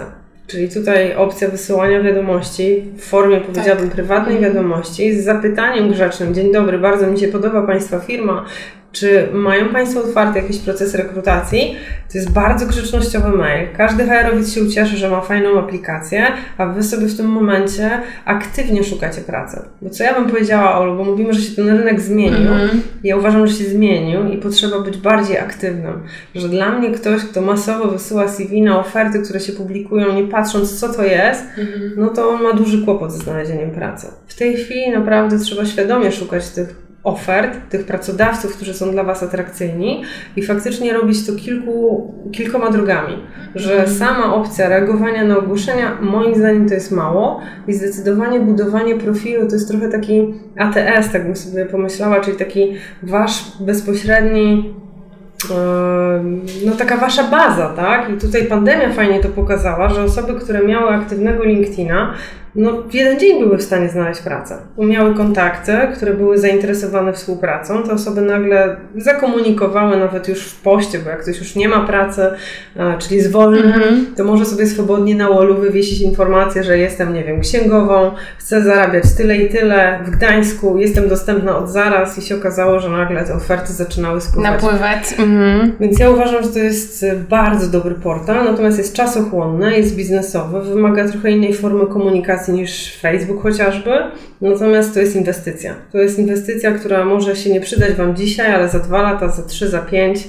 To jest coś, co z Wami idzie przez całą Waszą karierę zawodową. Więc uważam, że to nie jest tylko ściana chwały, gdzie możemy wywiesić nasze osiągnięcia, ale to jest portal, który można latami budować relacje, które pozwalają Wam w krótkim okresie czasu znaleźć odpowiedniego pracodawcę. Mhm. Natomiast jedna rzecz, czasem ludzie mówią, ja tam jestem, tam się nic nie dzieje. To jest trochę tak, jakbyśmy kupiły... Przepraszam, pozwolę sobie nam trochę zasłonić e, tutaj okna, bo zaraz stopniejemy przez słońce. E, słuchajcie, może być tak, ja się zawsze śmieję jak z płytami Chodakowskiej do ćwiczenia, mm. że mam te płyty i nic nie działają, a przecież kupiłam pięć płyt. No jak będą leżeć na półce, to nic nam to nie da. Natomiast finalnie, kiedy zaczynamy tam być, zaczynamy czytać te treści, komentować, e, bo to jest bardzo ważna aktywność, nawet pod postami, które ktoś publikuje. Jeśli my nie chcemy postować, to same komentarze są bardzo wysoko oceniane w wyświetleniach, czyli zaczynacie być widoczni, to już zaczyna robić robotę. Mhm. Więc jeśli chodzi o LinkedIn, absolutnie trzy razy tak. No dobrze, e, Paula, ale czy my nie rozmawiamy znowu o jakiejś takiej kolejnej bańce, czyli na przykład e, grupie osób, która aplikuje na jakieś takie stanowiska w korporacjach biurowe, nie wiem co z ludźmi, którzy pracują na przykład w branży gastronomicznej albo którzy mm, szukają pracy, nie wiem, w sklepie stacjonarnym albo które pracują w takich małych przedsiębiorcach. Jak tam można dotrzeć do, do jakby no Wiecie, opcja chodzenia z CV w ręku się już skończyła. Mm. I tak jak kiedyś można było naprawdę podejść do firmy i kolokwialnie powiem z buta wejść i powiedzieć dzień dobry, chciałbym tu pracować. I to się zdarzało. Takie osoby naprawdę często miały bardzo dobre wyniki takiej przechadzki, no to teraz nikt Was nie wpuści tak z przysłowiowego buta do firmy, bo tam trzeba być umówionym, trzeba mieć dowód i tak dalej. E, więc ja Wam powiem, nie ma jednej złotej zasady tego, co Wy potrzebujecie i to, co, że tak powiem, ta firma ma. Natomiast no, musicie wiedzieć sobie odpowiedzieć na kilka pytań. Czego nie chcecie, czyli jakie firmy Was w ogóle nie interesują, bo ja myślę, że od tego trzeba wyjść, jaki research trzeba zrobić, no bo jeśli chodzi o sklepy Olu, no to, to jest masa ogłoszeń, tak? Czy, czy ogłoszenia do, nie wiem, sklepów spożywczych, czy nie, to akurat branża ta nie ucierpiała. Mhm. Ja, więc tutaj jeśli chodzi o sklepy, to myślę, że tam zapotrzebowanie będzie zawsze, bo to się zaczyna robić też coraz mniej atrakcyjne miejsce pracy ze względu na narażenie się. Znaczy wiesz, mi nawet nie chodzi o ogłoszenia, chodzi mi bardziej o to, czy w przypadku takich branży warto również prowadzić LinkedIna na przykład, nie? Czy tam się dociera takimi samymi kanałami jak do tych dużych korporacji, nie? Hmm, ale mówisz o takich mniejszych pracodawcach? Mhm. To zależy, bo są firmy, które naprawdę to prowadzą i, nawet jak nie firmowe profile, to swoje jako osób, które tam pracują, bo to też jest dla nich narzędzie pracy. Więc no, ja może tak trochę zaewoluowałam. Odpowiedź moja była taka, żeby sobie ustalić, jaka firma mnie interesuje. Jeśli ta firma tam jest, to znaczy, że ja też tam powinnam być. Okej. Okay. Mm. Jeśli jej nie ma, no to szukam innej drogi dotarcia. Natomiast ja myślę, że nie wiem, no, statystyki są nieubłagane. Miesiąc, miesiąc tych, e, że tak powiem, profili jest więcej, profili firmowych jest więcej. No to jest przestrzeń, gdzie faktycznie możemy się ze sobą łączyć, wymieniać doświadczeniami. Zobaczcie, teraz pandemia. Nikt nie wiedział, jak zarządzać w kryzysie rok no. temu. Nie było podręczników na temat, jak sobie poradzić, nie wiem, z rekrutacją online. Teraz też zaczynają się pojawiać, ale to było źródło masy ciekawych artykułów, informacji, gdzie ludzie zupełnie za free dzielą się naprawdę wiedzą taką, która kosztuje. Więc dla mnie z mojej perspektywy to jest przestrzeń, gdzie też się wielu rzeczy uczę, gdzie czytam, gdzie sprawdzam jakieś trendy. To jest też międzynarodowy portal, więc tutaj masa rzeczy, która do nas dopiero przychodzi. Tam macie u źródła te informacje, z którymi ludzie się chętnie dzielą. Więc ja uważam, że bez względu na to, jak, gdzie ja jestem teraz, muszę się zastanowić, gdzie ja będę. Więc im szybciej zacznę sobie ten profil budować, bo to jest też Ola ważne, że tego profilu się nie da w miesiąc zrobić. To jest coś, co jest ograniczone chociażby liczbą zaproszeń, jaką możemy wysłać do naszych potencjalnych kontaktów. I myślę, że to jest ta trudność, że masa osób się tego wstydzi. Jak ja mam do obcego człowieka wysłać zaproszenie? Przecież ja go nie Mhm. znam, tak? I to jest ta różnica między Facebookiem a LinkedInem, bo tam jest zupełnie naturalnym, że się wysyła informacje. Fajnie, jak się napisze w wiadomości, że nie znamy się osobiście na przykład, ale chciałabym mieć Pana, Panią w sieci, bo publikuje Pani atrakcyjne treści. To jest bardzo przyjemne, naturalne i tam jest naturalne to, że okej, tam 90% tych zaproszeń zostaje akceptowana, ale Wy macie natychmiast szansę na rozszerzenie Waszych zasięgów do bardzo dużej grupy osób, która właśnie może być atrakcyjna Waszym zatrudnieniem. Więc tutaj ja bym sobie pomyślała, wyobraź sobie Olu, że masz dobrze zbudowaną sieć, czyli masz masę fajnych kontaktów, które są w różnych branżach i nagle się pojawiła sytuacja, że z dnia na dzień zostałaś bez pracy. I nagle publikujesz informację, słuchajcie, pandemia spowodowała, że straciłam pracę, szukam pracy wy. No i tam określasz, nie wiem, co, co Ciebie interesuje, robisz posta. Nagle się okazuje, że to w jednym momencie wyświetla się u 2000 osób, którzy zostawiają albo nie jakiś ślad pod Twoim postem. Często nawet w komentarzu piszą rozszerzam zasięg i nagle docierasz do 6000 osób jednym postem na biurko. No to prawdopodobieństwo wysłania w jedną sekundę 6000 CV jest niewielkie. To trochę tak jak w grupie Give Her a Job, nie? Gdzie można zapostować, że szukasz pracy albo pomocy. Podobnie. Podobnie, nie? To Podobnie. trochę działa, tylko Myślę- że zrzesza jakby dziewczyny same. Tak. Em, co jest super ogólnie, ale jakby ten zasięg i możliwość nawiązania kontaktu albo ewentualnej współpracy no, działa podobnie, ale jednak zostawia ten ślad, nie? Jakiś na LinkedInie. No tam można prześwietlić każdą osobę tak naprawdę z perspektywy nawet komentarzy, które ona Mhm. daje. Czyli dla mnie z perspektywy rekrutera ja też sobie cały czas personalizuję tą osobę, czyli to znowu nie jest profil, ale ja sobie patrzę, jakie treści tą osobę interesują, w jakie konwersacje ona wchodzi, jakie rzeczy komentuje, więc to naprawdę dużo się można o tej osobie dowiedzieć. No, dla mnie to jest w tej chwili kluczowe narzędzie rekrutacyjne, więc fakt jest też taki, że ja raczej rekrutuję pracowników na specjalistyczne stanowiska i ta branża, o której mówisz, może nie branża, ale ten level e, jest e, raczej wyższy, a nie niższy. Natomiast no, zdarzało mi się rekrutować, nie wiem, pracowników takich naprawdę niższego szczebla od, nie wiem, pracowników y, produkcyjnych coraz częściej, tak? Tam się już też pojawiają osoby, które nie chcą się wysyłać CV. Wolą dostawać oferty i sobie rozważać, które są dla nich atrakcyjne, a które nie. A, więc ja absolutnie rekomenduję ten portal jako miejsce, które może świadomie budować Wasz wizerunek, ale też budować Waszą sieć kontaktów, która może się stać w krótkim okresie czasu Waszą grupą potencjalnych pracodawców. Mhm. Paula, mm, wrócę jeszcze trochę do tematu CV i też trochę rozmowy rekrutacyjnej. To jest takie Mhm. pytanie połączone. Co zrobić w przypadku, kiedy ma się lukę w CV spowodowaną Mhm. czy chorobą, czy nie wiem, po prostu jakimś takim czasem dla siebie? E, No i na już tej rozmowie kwalifikacyjnej e, pada to pytanie, że co się działo, dlaczego to jest Słuchajcie, taka luka. Znowu powiem, to zależy. Nie ma jednej dobrej odpowiedzi, bo nigdy nie wiecie, na jakiego rekrutera traficie i co dla niego jest atrakcyjne, a co nie. Ja słuchajcie, na, nie wiem, patrząc na cały świat i, i na taki gap year, to uważam, że to jest świetna sprawa, że ktoś rok jeździ, podróżuje, bada, sprawdza siebie, próbuje. Dla mnie nie ma w tym nic różnego. Co to jest rok w perspektywie całej, całego życia i uważam, że coraz więcej rekruterów patrzy w ten sposób, że jesteście młodzi, mówię wy, bo ja już niestety w tej drugiej grupie jestem, macie szansę próbować, tak? Ja, ja Wam powiem, że jak ja zaczynałam pracę te 20 parę lat temu, no to sytuacja na rynku pracy była bardzo zła, czyli prawdopodobieństwo znalezienia pracy po studiach było nikłe. W związku z tym, jak już się dostało tą pracę, to trzeba było jej rękoma i nogami trzymać, tak? Więc finalnie wtedy faktycznie te luki, nawet miesięczne w jakimś CV były dość słabo oceniane.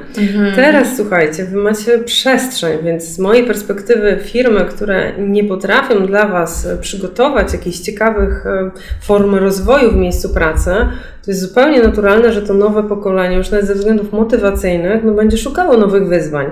Więc e, te przerwy, no ja uważam, że warto je w jakiś sposób uargumentować. Co ty przez ten rok faktycznie zrobiłaś? Czegoś się nauczyłaś? Nie wiem, jakieś nowe kursy, e, jakieś nowe umiejętności, że nie wiem, postawiłam ten rok, bo chciałam doszlifować język, bo chciałam, nie wiem, pozwiedzać świat. Słuchajcie, powodów może być masa. Dla mnie to nie jest nic drożnego, naprawdę. I, I, ja z mojej perspektywy nie patrzę w zły sposób na, na luki. Tutaj e, pytałaś też o te opcje choroby, tak? Mm. Związane. Wiecie, no raczej w CV nie wpisuje się informacji, że byłam chora. To jest kwestia ewentualnie no, przerwy jeśli... pomiędzy mm. świadectwami pracy, które się gdzieś kończą, więc finalnie to znowu wchodzimy na ten etap pytań osobowościowo-osobistych, które no nie powinny mieć miejsca, bo ja nie mogę pytać jako rekruter o wasz stan zdrowia chociażby na zasadzie jakichś przeciwwskazań do pracy, owszem, tak, mhm. ale nie, że co się takiego wydarzyło. Więc, e, więc jeśli chodzi o obszar tych luk, no to ja uważam, że znowu, szczerze, E, chyba, że tam jest coś bardzo wstydliwego, no to trzeba się zastanowić, jak to sensownie ubrać i opowiedzieć tak, żeby ten rekruter Wam uwierzył. Bo najgorzej, jak się zaczniecie, wiecie, kręcić w kółko, zmyślać historię, znowu temu rekruterowi się trzy lampy zapalą na głowie. A jak macie takie CV już na etapie, że jest ta luka i chcecie to w jakiś sposób ograć, to uważam, że świetną sprawą jest już właśnie opisanie tego w mailu albo w sekcji About Me, tak? A, okej. Okay. Czyli mhm. na przykład w mailu możecie napisać, proszę się nie zdziwić roczną przerwą, w moim CV, ale poświęciłem ten czas na i opisać sobie poza w ogóle CV, na przykład w mailu, co się Wam udało zrobić. Tutaj totalnie już rozwiewacie jakiekolwiek wątpliwości, mhm. bo najgorsze, co możecie zrobić, to właśnie zapalić tą lampkę wątpliwości w głowie rekrutera. Czyli nie zostawiać czerwonych flag. Nie. Dobra, jest jeszcze podobne pytanie, też o, znaczy podobne pytanie, w sumie zupełnie inne. Co zrobić w wypadku, kiedy rekruter zapyta nas o powód y, rozstania y, z poprzednim pracodawcą, no a na przykład masz świadomość tego, że zrezygnowałeś z tamtej pracy ze względu na jakieś tam takie zachowania, które są nie okej, okay, czy nawet taka y, rozłąka z tym pracodawcą była jakaś burzliwa. Jak to dobrze przedstawić rekruterowi, jeśli naciska na uzyskanie takiej informacji? To jest trudne. Ja wiem, że to zwykle najtrudniejsze jest, bo was to boli. Po prostu opowiadanie o tym, bo czasami niestety, ale widać, że no, jest masa pracodawców, którzy zachowują się w sposób, który nie powinni się zachowywać, więc, więc to są takie traumatyczne dość przeżycia. Natomiast jeśli mm, rekruter pyta, jaki był powód, no to musicie się do tej rozmowy przygotować, bo to zawsze pada, tak? Z jakiego mm. powodu pani rezygnuje. Więc słuchajcie, no mm, ja, ja myślę znowu, że, że bądźmy szczerzy, ale może nie wdawajmy się w jakieś takie, powiedziałabym, e, czarne historie, dlatego że no, zasady mówią, i tu tak mówię Wam ogólnikowo, bo mi moglibyście powiedzieć wszystko i ja bym to absolutnie doceniła, ale nie chcę, żebyście oceniali innych rekruterów przez mój punkt widzenia, więc żeby Wam nie zaszkodzić, to mm, no, zasady mówią, że się nie mówi źle o byłym pracodawcy, tak? Że, że generalnie starajmy się mówić w ten sposób taki powiedziałabym neutralny, więc myślę, że tutaj fajną opcją jest, że no nie wiem, nie podobała mi się tam po prostu atmosfera, albo że nie wiem, workflow codziennej pracy mi nie odpowiadał, albo że no takie słuchajcie, spróbujcie znaleźć takie zadaniowe rzeczy, które mogły w jakiś sposób być trudne, bo słuchajcie, rekruter on, ma, on chce mieć poczucie, że ten kandydat jest zaangażowany i że byle jakaś pierdoła nie spowoduje, że on odejdzie. Bo zobaczcie, mm -hmm. on będzie myślał w kategoriach takich, no dobra, to jak mu tutaj nie pasuje, że muzykę włączamy za głośno, to on zaraz mi pójdzie, bo, bo u nas jest głośno. Więc musicie się zastanowić, co z jego perspektywy mogłoby być takim elementem, który może go przekonać do tego, że okej, okay, tam było naprawdę źle, dlatego ona zrezygnowała, a nie na zasadzie, że rąbek u spódnicy będzie jej przeszkadzał mm -hmm. przy każdym kłopocie, ona będzie znikała dalej. Więc to jest też kwestia, czy tych pracodawców i tych ucieczek było dużo, czy to było jednorazowe, bo wiecie, no bądźmy szczerzy, są osoby i na mojej drodze się też takie zdarzyły, e, które no w żadnym miejscu się nie czuły dobrze. Mhm. Ja już nie będę rozważać wtedy, że ten pracodawca, każdy był zły, tylko trzeba też spojrzeć tak zupełnie szczerze, że może faktycznie z tą osobą być kłopot taki adaptacyjny. Więc tutaj rekruter stara się uchronić tak, przed błędem, więc musicie starać się go przekonać do tego, że wasza decyzja o odejściu nie była jakimś takim, powiedziałabym, o dzisiaj mi zawiało i wstałam i wyszłam Mhm. od stołu, tylko faktycznie zadziały się sytuacje, które w jakiś sposób nie spełniały waszych takich standardowych oczekiwań. Więc myślę sobie, że tak, zawsze dobrze wpływa jako motywację do zmiany pracy to, że szukaliście rozwoju, a ta firma w pewnym momencie się zatrzymała i tego rozwoju tam nie było. I tutaj uargumentować, co dla Was ten rozwój znaczy. Czy stanowiskowy, czy nie wiem, podwyżkowy, ale to są rzeczy, na które rekruter e, zupełnie miękko, powiedziałabym, zareaguje.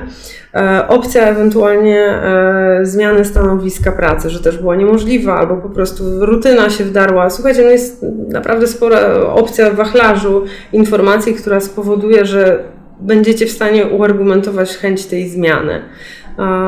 Myślę, że najprościej, najłatwiej to atmosfera, która była, powiedziałabym, daleko od Waszym oczekiwaniom i tu możecie powiedzieć, jakiej oczekujecie atmosfery w pracy i relacji z przełożonym. A druga opcja to rozwój. To są chyba takie dwa najbezpieczniejsze kierunki, które zawsze pozwolą rekruterowi wierzyć Wam, że ten rąbek u spódnicy nie będzie tą przeszkodą i nie uciekniecie e, z kolejnego miejsca pracy w jakiś szybki sposób. Mhm. Jeszcze jest ostatnim takim, e, ostatnie pytanie, nawiązuje do takiej burzy, która została ostatnio wywołana w internecie, czyli bezpłatnych staży w, w sumie dużych firmach albo małych firmach. Em, co ty o tym myślisz? Wiecie co, jestem... Myślę, że niewolnictwo się już dawno skończyło. Ja generalnie uważam, że bezpłatne staże no to jest wykorzystywanie ludzi. To jest moja osobista opinia i ja uważam, że faktycznie praca wspólna z osobami na partnerskich warunkach jest na pewno fajna. Natomiast jeśli ktoś poświęca dla nas, nie wiem, 160 godzin w miesiącu i nie dostaje za to pensji, to uważam, że to jest absolutnie, to nie powinno mieć miejsca. Uważam, że jest masa staży, zresztą nawet na mojej uczelni, gdzie wykładam, jest masa staży dla studentów, która jest płatna, która nie jest w pełnym wymiarze godzin, ale pozwala swobodnie pracodawcy potencjalnemu poznać się lepiej z potencjalnym kandydatem, bo jakby nie było, to jest okazja, tak? Do tego, że się zostanie dłużej.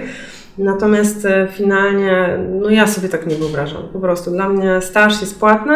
Co prawda często praktyki to jest coś trochę innego i powinniśmy tutaj sobie te dwie sprawy, roz, że tak powiem, e, rozłożyć albo podzielić, bo praktyka ma, no na studiach jest wymagana, na przykład ona trwa dwa miesiące i tutaj student jest zobligowany, żeby sobie znaleźć miejsce tych praktyk i one są bezpłatne z założenia. Natomiast zakres obowiązków jest też inny, więc No tak. stażysta już bierze na siebie odpowiedzialność. On już zaczyna funkcjonować jako członek zespołu często, więc to nie jest tylko osoba, która kseruje coś i parzy kawę. Więc dla mnie taka mm, firma, która w ten sposób gdzieś traktuje tych stażystów, no to to nie jest przestrzeń, gdzie ja bym chciała odbyć staż i gdzie ja bym chciała pracować. Bo ja myślę, że powinniście też dobierać sobie tych pracodawców, z którymi chcecie współpracować, przez pryzmat tego, że okej, ja chcę iść tam na staż, a po stażu chciałbym tam zostać. Więc jak już ma się, jak się już plasuje w waszych oczach pracodawca, który wam za to nie płaci. Więc no, niech to będzie może niepełnowartościowe wynagrodzenie, jakieś, nie wiem, jakieś hiperwysokie, ale przynajmniej to minimum, które pozwala Wam swobodnie funkcjonować, bo przecież Wy potrzebujecie jeść, spać, nie wiem, młodzi ludzie, bawić się, więc finalnie uważam, że jeśli dajecie z siebie 100% swojego zaangażowania, to absolutnie za to należy się wynagrodzenie. Okej, Paula, ostatnie pytanie, które dzisiaj padnie. Nie wiem, czy ono jest y, w sumie do Ciebie, czy, czy może to jest pytanie do kogoś innego, natomiast, natomiast chciałabym Ci je zadać, skoro ono już padło. Jak poradzić sobie z traumą po poprzedniej pracy? Ty musiałabyś mi więcej powiedzieć, co to jest trauma. Trauma e, szefa, bo wiecie, jest też taka, ja już powiedziałam dzisiaj trzy slogany chyba takie rekruterskie. Pierwsza, że się zatrudnia wolno, zwalnia szybko, a druga rzecz, że się przychodzi do pracy ze względu na obowiązki, a odchodzi ze względu na przełożonego. Więc zakładam, że to chodzi bardziej o przełożonego, nie o całą firmę. Słuchajcie, ja jestem może ciekawym przypadkiem, ale ja zaczynając swoją pracę zawodową, kiedy właśnie ten poziom e, bezrobocia był tak wysoki, trafiłam jako taki zmotywowany, chętny do pracy człowiek, e, no, trafiłam na menadżera, który myślę, że w ogóle nie urażę nikogo, jak powiem, że był psychopatą i absolutnie miałam długo traumę. Dwa lata, myślę, już nie pracując w tej firmie, jak widziałam, że dzwoni do, do mnie numer 604, do dziś go pamiętam, nie będę już całego numeru mówić, mm, to było mi niedobrze. Jak zbliżałam się do tej pracy i już podjeżdżał tramwaj, to już już mi się w brzuchu kołotało i to nie było fajne. Natomiast kłopot miałam taki, że nie było zbyt wielu alternatyw, czyli nawet ta sytuacja, kiedy wiedziałam, że to nie jest dla mnie dobre środowisko i, i wiedziałam i dosłownie mój organizm krzyczał uciekaj, to ja mimo wszystko nie miałam takiej przestrzeni, żeby zmienić tą pracę, bo, bo warunki ekonomiczne mi na to nie pozwalały. Natomiast teraz macie dużo większą przestrzeń do zmiany pracy. Ja wiem, że to może się wydawać trudne, żeby podjąć decyzję, bo mam pracę, jest dobrze płatna, jest blisko usytuowana mojego miejsca. Natomiast jeśli ta trauma gdzieś wpływa na wasze zdrowie psychiczne, to uwierzcie mi, że nic nie jest ważniejsze niż wasze zdrowie psychiczne. I im szybciej z takiego środowiska uciekniecie, tym większą szansę macie na to, żeby ozdrowieć. Natomiast jak się tej traumy pozbyć, no myślę, że to każdy inny sposób powinien znaleźć. No myślę, że nie ma chyba lepszego lekarstwa niż znalezienie przestrzeni, w której będziecie się czuli dobrze, czyli świadome znalezienie pracy. I tutaj takiego opowiadałam Wam dzisiaj o lampkach, które się zapalają rekruterowi, ale ja jestem pewna, że wyjdąc na rekrutację, takie same lampki Wam się zapalają. Mhm. Czyli rozmawiając z osobami, możecie zapytać, jak, nie wiem, podchodzą do nadgodzin na przykład, które często są determinantem tych traum Miałam, słuchajcie, takie sytuacje, gdzie studenci mi opowiadali, że nie można było wyjść z pracy, dopóki szef siedział. Chociaż minęło 12 godzin, to oni się musieli meldować, kiedy wychodzą. Wiecie, to trzeba o takich e, zjawiskach opowiadać, tak? Bo to nie jest normalne. E, więc wy idąc na taką rozmowę, też te lampki nie, nie, nie udawajcie, że ich nie ma, tak? Bo one jeśli wam się zapalają, to znaczy, że tam coś jest takiego, co będzie jakąś waszą kolejną traumą, a tego mhm. przecież już nie chcecie. Więc e, słuchajcie siebie, tych lampek, które Wam się zapalają. Jeśli idziecie na rekrutację i już widzicie, że ta atmosfera jest dla Was niefajna, że sposób rozmowy jest niepartnerski, to naprawdę możecie się lepiej postarać i znaleźć pracę, która będzie dawała Wam ten spokój i tą, powiedziałabym, atmosferę, która będzie sprzyjała Waszemu rozwojowi i Waszemu takiemu normalnemu, codziennemu, zdrowemu funkcjonowaniu. Bo jeszcze raz powtórzę, nic nie jest ważniejsze niż Wasze zdrowie i jeszcze już jak taka starsza pani trochę, jeśli wy nie zadbacie o swoje zdrowie, to nikt inny tego nie mhm. zrobi. Więc finalnie, jak lampki wam się zapalają na rekrutacji, widzicie, że nie wiem, sposób prowadzenia rozmowy, właśnie te pytania o życie osobiste, o jakieś elementy związane, nie wiem, z rzeczami, które dla was są w jakiś sposób e, nieprzyjemne, e, no to naprawdę słuchajcie, zawsze możecie wziąć torbę, powiedzieć dziękuję Mhm. Naprawdę macie tą przestrzeń, że tych firm jest masa, tylko trzeba trochę dostosować sposób szukania pracy do warunków rynkowych. Jeszcze jedną rzecz, ale na koniec powiem, która myślę, że jest dość ważna. Ja nie, nie wiem, z czego to wynika, ale często dostaję CV, które nie jest w ogóle odpowiedzią na moją ofertę. To jest największy błąd. I to, co rozmawiałyśmy, że od CV do zaproszenia mhm. na rozmowę jest długa droga, to to jest jedno z nich. Że moment, kiedy jest jakaś treść ogłoszenia, która jest dla Was atrakcyjna, to kompletnie to CV, które ja dostaję, ja nie mogę tam znaleźć nic, co byłoby odpowiedzią na to, czego ja potrzebuję. A później się okazuje, że ta, to jest odpowiedź, tylko ktoś nie uzupełnił tych rzeczy, których ja szukam.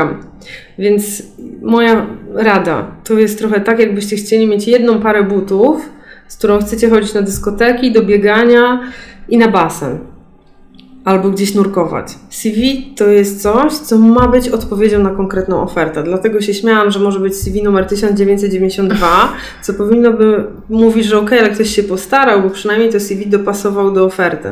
Więc w CV, słuchajcie, zawsze będziecie mieli tą część sztywną, no bo nie zmieni się wasze imię i nazwisko, albo się zmieni, ale niezbyt często. Numer telefonu i takie powiedziałabym bazowe informacje na temat waszego wykształcenia i ewentualnie doświadczenia. Natomiast zawsze starajcie starajcie się, zanim wyślecie to CV, zanim zapiszecie je w PDF-ie, wydrukować sobie to CV, wydrukować sobie tą ofertę pracy i czek po czeku sprawdzić, czy te elementy, których rekruter będzie szukał w swoich, które ma w swoich wymaganiach oferty, są w waszym CV. Słuchajcie, rekruterzy często nie są fachowcami w waszej branży. Czyli oni dokładnie będą sprawdzać te elementy, które mają tutaj być. Więc y, nawet jeśli zaewaluujecie coś, coś, co będzie ponad te oczekiwania, które są w ofercie, to oni są literalnie to, co jest w wymaganiach. Mhm. Oni tak robią selekcję. Więc jeśli wy wydrukujecie to CV swoje, wydrukujecie ofertę i te czeki sobie zrobicie, to wiecie, co uzupełnić tym CV, czego temu rekruterowi będzie brakowało, co może spowodować, spowodować, że odrzuci wasze CV. Natomiast ja cały czas uważam, że słuchajcie, rynek pracy się zmienił, ale jesteście w bardzo komfortowej sytuacji i naprawdę tą pracę można szybko znaleźć, tylko trzeba sobie określić, e, co dla was jest ważne, jaki pracodawca jest dla was atrakcyjny, no i zabrać się za to, myślę, nie od przypadku, tylko po prostu potraktować to jako pracę, czyli szukanie pracy to jest jakby Praca. nie było waszą pracą. Paulo, y, bardzo Ci dziękuję za ten wyczerpujący odcinek, y, za wszystkie odpowiedzi na pytania, które padły od dziewcząt z grupy. Y, Mam nadzieję, że może to nie będzie ostatni taki na temat HR-ów. Zobaczymy, jak się spodoba. Mm, No i cóż mogę powiedzieć Wam, dziewczyny? Mam nadzieję, że rozwiało to Wasze wątpliwości i że Paula Wam pomogła. I jeszcze raz, Paulo, bardzo Ci dziękuję. Ja również bardzo dziękuję. Szukanie pracy to jest e, coś, co wymaga wytrwałości i takiej powiedziałabym konsekwencji. No i nie poddawajcie się, tylko ciśnijcie do miejsca, które Was interesuje i się szybko, że tak powiem, nie zadowalajcie byle czym. Dzięki, Paula. Dzięki.